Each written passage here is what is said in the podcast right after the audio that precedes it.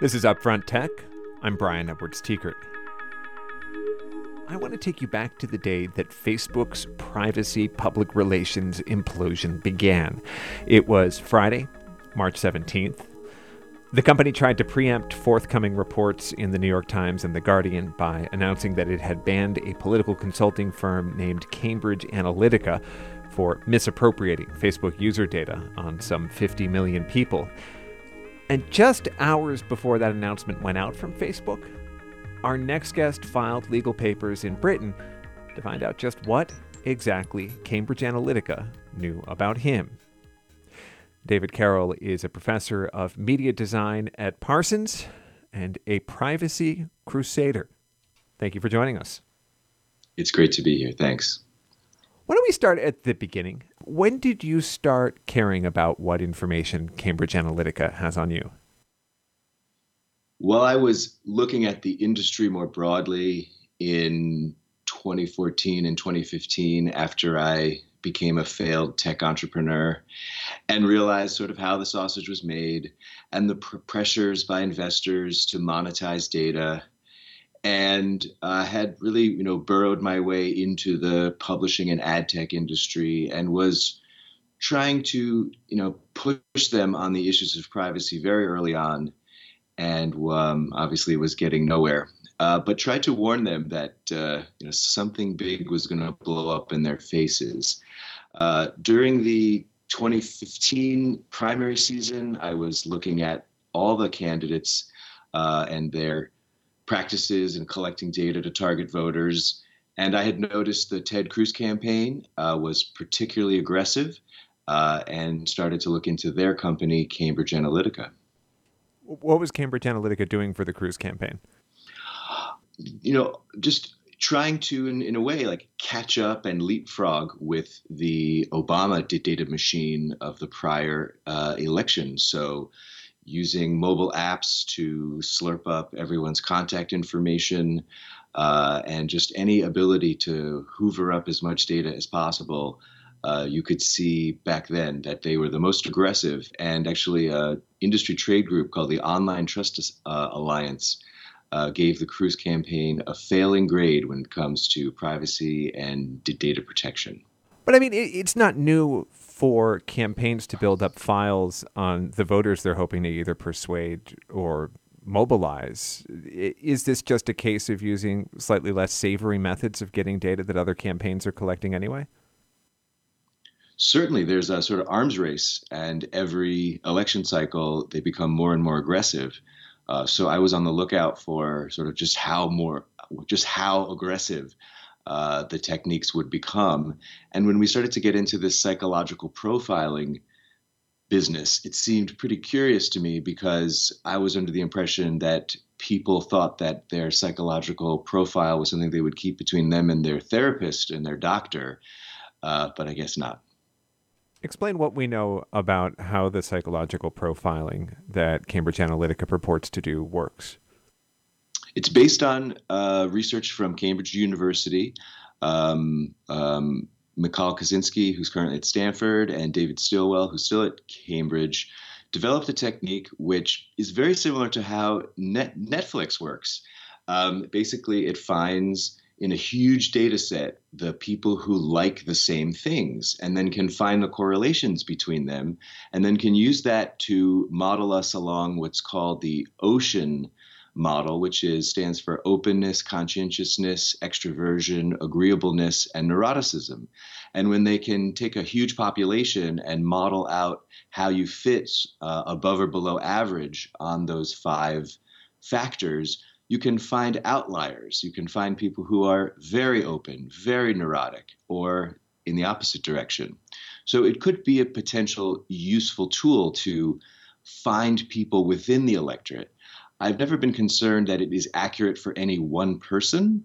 Uh, I've only been concerned about how it is accurate when modeling, for example, the entire electorate to find especially susceptible voters describe like a, a worst case scenario for that. How how might it be applied?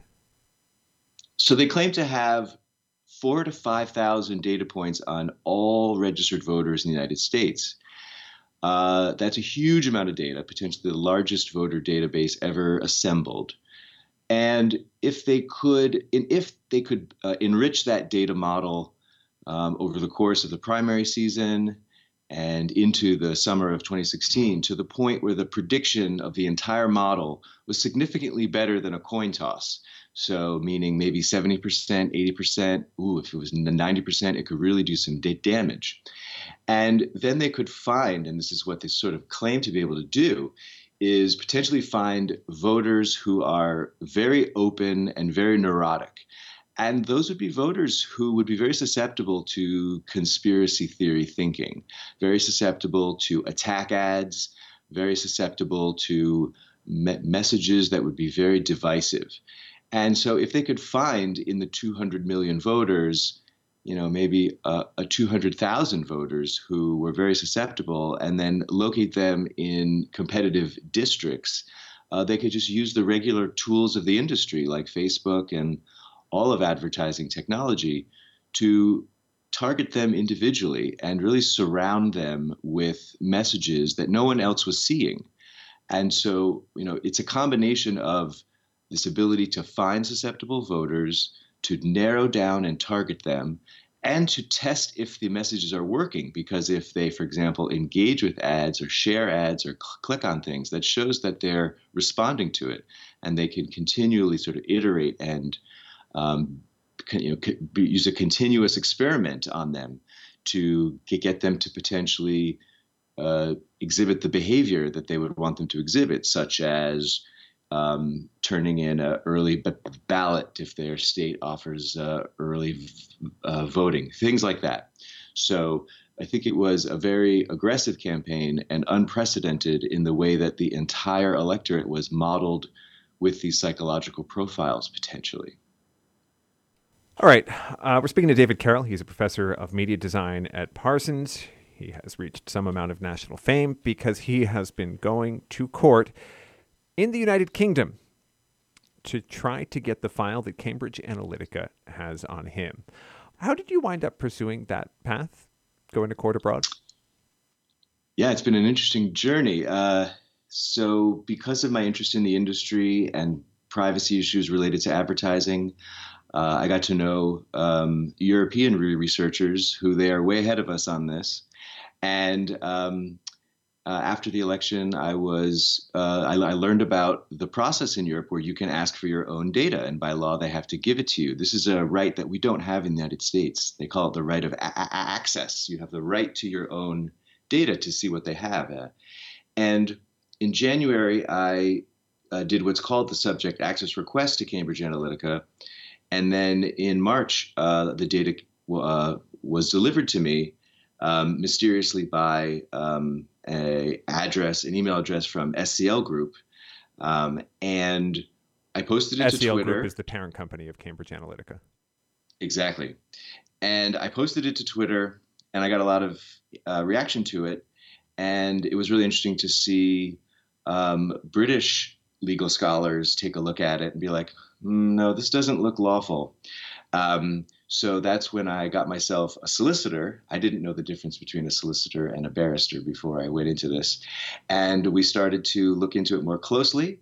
Uh, in on July 4th, 2017, uh, quite poetically perhaps, I filed with the UK Information or the UK Information Commissioner's Office a formal complaint that contributed to their ongoing investigation.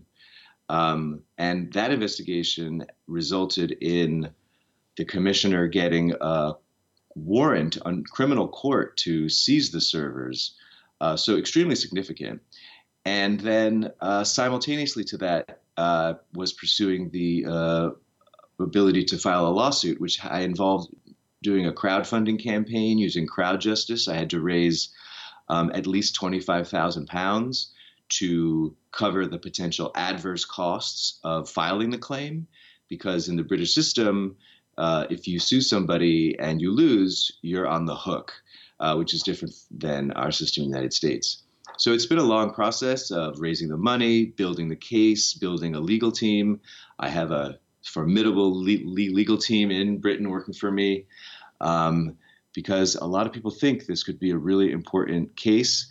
and set a really important precedent, uh, but also highlights the stark difference between the US privacy approach and the British and European privacy approach, and how strange it is that we have rights in another country.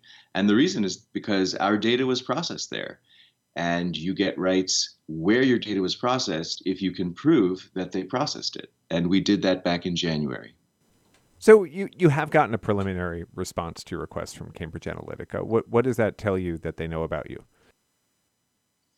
Um, well, it looked like a, a, sort of garden variety voter profile, you could say. It listed 10 political issues in order of importance. It predicted my partisanship as a very unlikely Republican, and it predicted my um, likelihood of participating.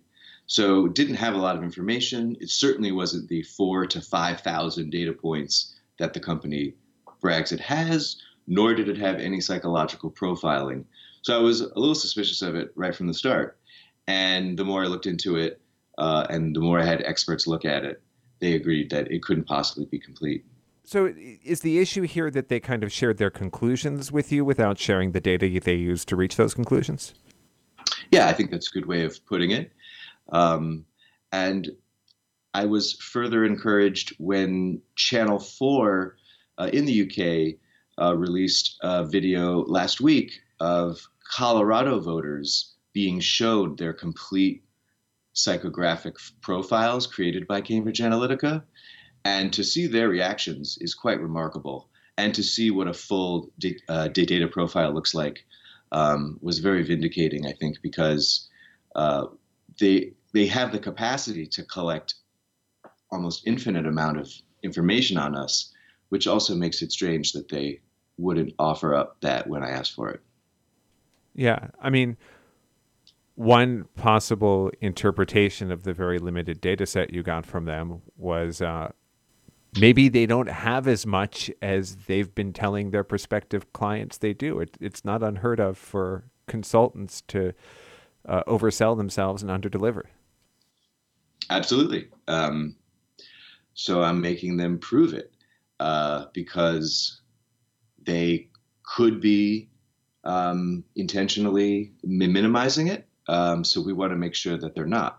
Um, it's certainly very easy to acquire the data. It's certainly easy to acquire all the voter registration files. It's certainly easy to acquire the Facebook data, as we can see. It's certainly easy to buy data from data brokers like Experian, Acxiom, Rocket Fuel, etc. This is all available on the open, open market. There's no laws against it. There's not even laws against processing it in other countries. Um, so I just want them to be sort of under the requirements of the UK Data Protection Act to uh, fully disclose and make sure that I know for sure that they have fully disclosed because the, the regulator, the information commissioner, uh, verifies that it's complete since they're auditing their servers now, uh, and also that a court decides if uh, the, that I have a right to seek this information, which the information commissioner and members of parliament agreed that I do. The other big question here in my mind is is the focus on Cambridge Analytica a, a, distraction from the company that has far more data on far more people, which is Facebook, the platform this data started with? Well, we opt in to use Facebook. We decide to you, you make, make an account and we decide to use it and we decide to provide information on it. We don't fully understand the data they have on us or how they use it, but we choose to do that.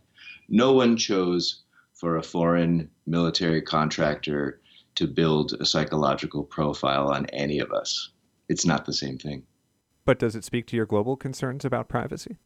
Uh, it certainly does, in the sense that the, the, the company SCL uh, has operated in many, many countries around the world, and we're not the only country that is sort of roiled by this revelation. Mexico, India, Kenya, Malaysia, Thailand, Nigeria. I could go on and on.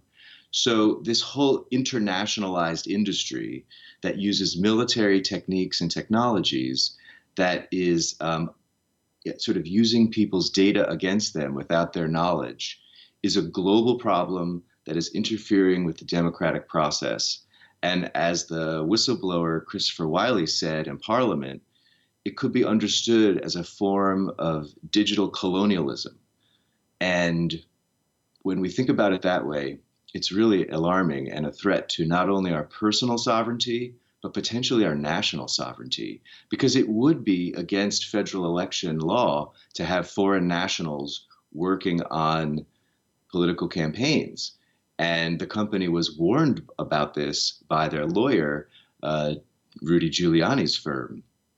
So the fact that, that they are using international firms to, to potentially evade or to complicate potential enforcement is very troubling. I mean, the fact that I have to spend a year in another country trying to figure this out, something's wrong. Yeah, I guess I'm trying to like tease out the legal questions, which are quite narrow in the United States, from the, the kind of moral questions. Like, is your problem that Cambridge Analytica got its hands on this data?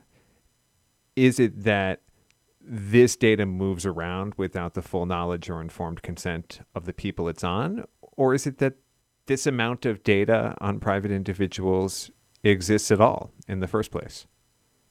I think all of the above. And so we have to demand transparency so that we can even understand its potential effects. There's a lot of interesting debates about, for example, whether this psychological profiling is effective. But unless we can have transparency in the system, we really don't know for sure. So it's important to, you know, it, we will live in a world of unbelievable data collection and profiling, but we're only going to be able to maintain our democratic principles if we can assert our property rights over our own data so that we can have transparency and figure out what it is. So, David Carroll, what's next for you? As I understand it, your legal actions in Britain have not yet risen to the level of being a lawsuit. What do you have to exhaust before you get there? So, uh, in the not too distant future, they'll hit their deadline um, where they have to respond to the request for disclosure. Um, and then, obviously, if they de- decline to offer it, then the judge could order it. And if the judge orders it, that would move us down one path. If the judge does not order it, that would move us down a different path. I think at this point, any outcome will be interesting. Now that you've had a considerable experience with the European Union's data privacy law, uh, what do you think of it? There's a serious conversation about how these things should be regulated in this country for basically the first time. Is it a good model? Is it insufficient? I have learned how utterly flawed our approach to privacy law is through this process and how superior the European and British model is that it, it actually you know gives people data rights, very specific data rights, and across all of society. Whereas in the United States, we only get privacy rights in very narrow vertical applications, primarily like in colleges and universities, in the hospital and the doctor's office, a couple of other very specific examples. But horizontally, we have absolutely no protection. And we can see now why that is a flawed approach. It's because data leaks across all aspects of our life. It's not just about being in the doctor's office, because obviously the confidentiality of sitting with a therapist is routinely violated at scale as we speak. It's super interesting that that our kind of framework of privacy laws here is all restrictions on the government and the public sector, and that the private sector is left to kind of just do what it wants with our information. Yes, and this creates the sort of data leakage problem. Um, so, for example, if you go to the doctor and you have a sore throat and you get a strep test, and it turns out you do have strep throat, uh, that is protected by the HIPAA law. But then you go to the pharmacy and you buy lozenges and throat spray and swipe your loyalty card, and Cambridge Analytica knows that you have strep throat. At least if they are paying Experian for the data. Thank you so much for talking to us. It's great to be on and great to be able to talk about this stuff. It's really important stuff. David Carroll is a professor of media design at Parsons. In recent years, he's become quite the outspoken privacy advocate. He's taken that to the level of going to court in Britain to try to find out what information political consulting firm Cambridge Analytica has on him. That does it for this edition of Upfront Tech. If you like what you're hearing, help us out. Rate and review us in whatever app you use to listen. It really helps us get the word out. Upfront Tech is produced and hosted by me, Brian Edwards Tiekert, with help from Lucy Kang. If you just found this, especially if you live in the Bay Area, you might also like the daily show that we produce at KPFA. It's called Upfront No Tech.